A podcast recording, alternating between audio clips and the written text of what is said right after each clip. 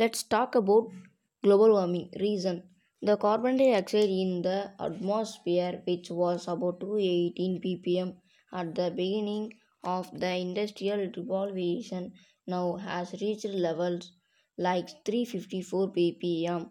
There has been an exponential growth of reached and global warming due to the carbon dioxide emissions and other gases released by the industry.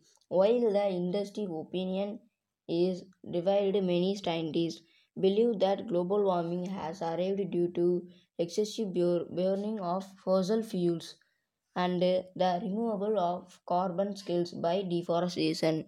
Solution Improvements to energy efficiency and vehicle fuel economy increases in wind and solar power, biofuel from organic waste settings, a price on carbon and protecting forests all pra- proton waves to reduce the amount of carbon dioxide and other gases trapping heat on the planet. Thank you.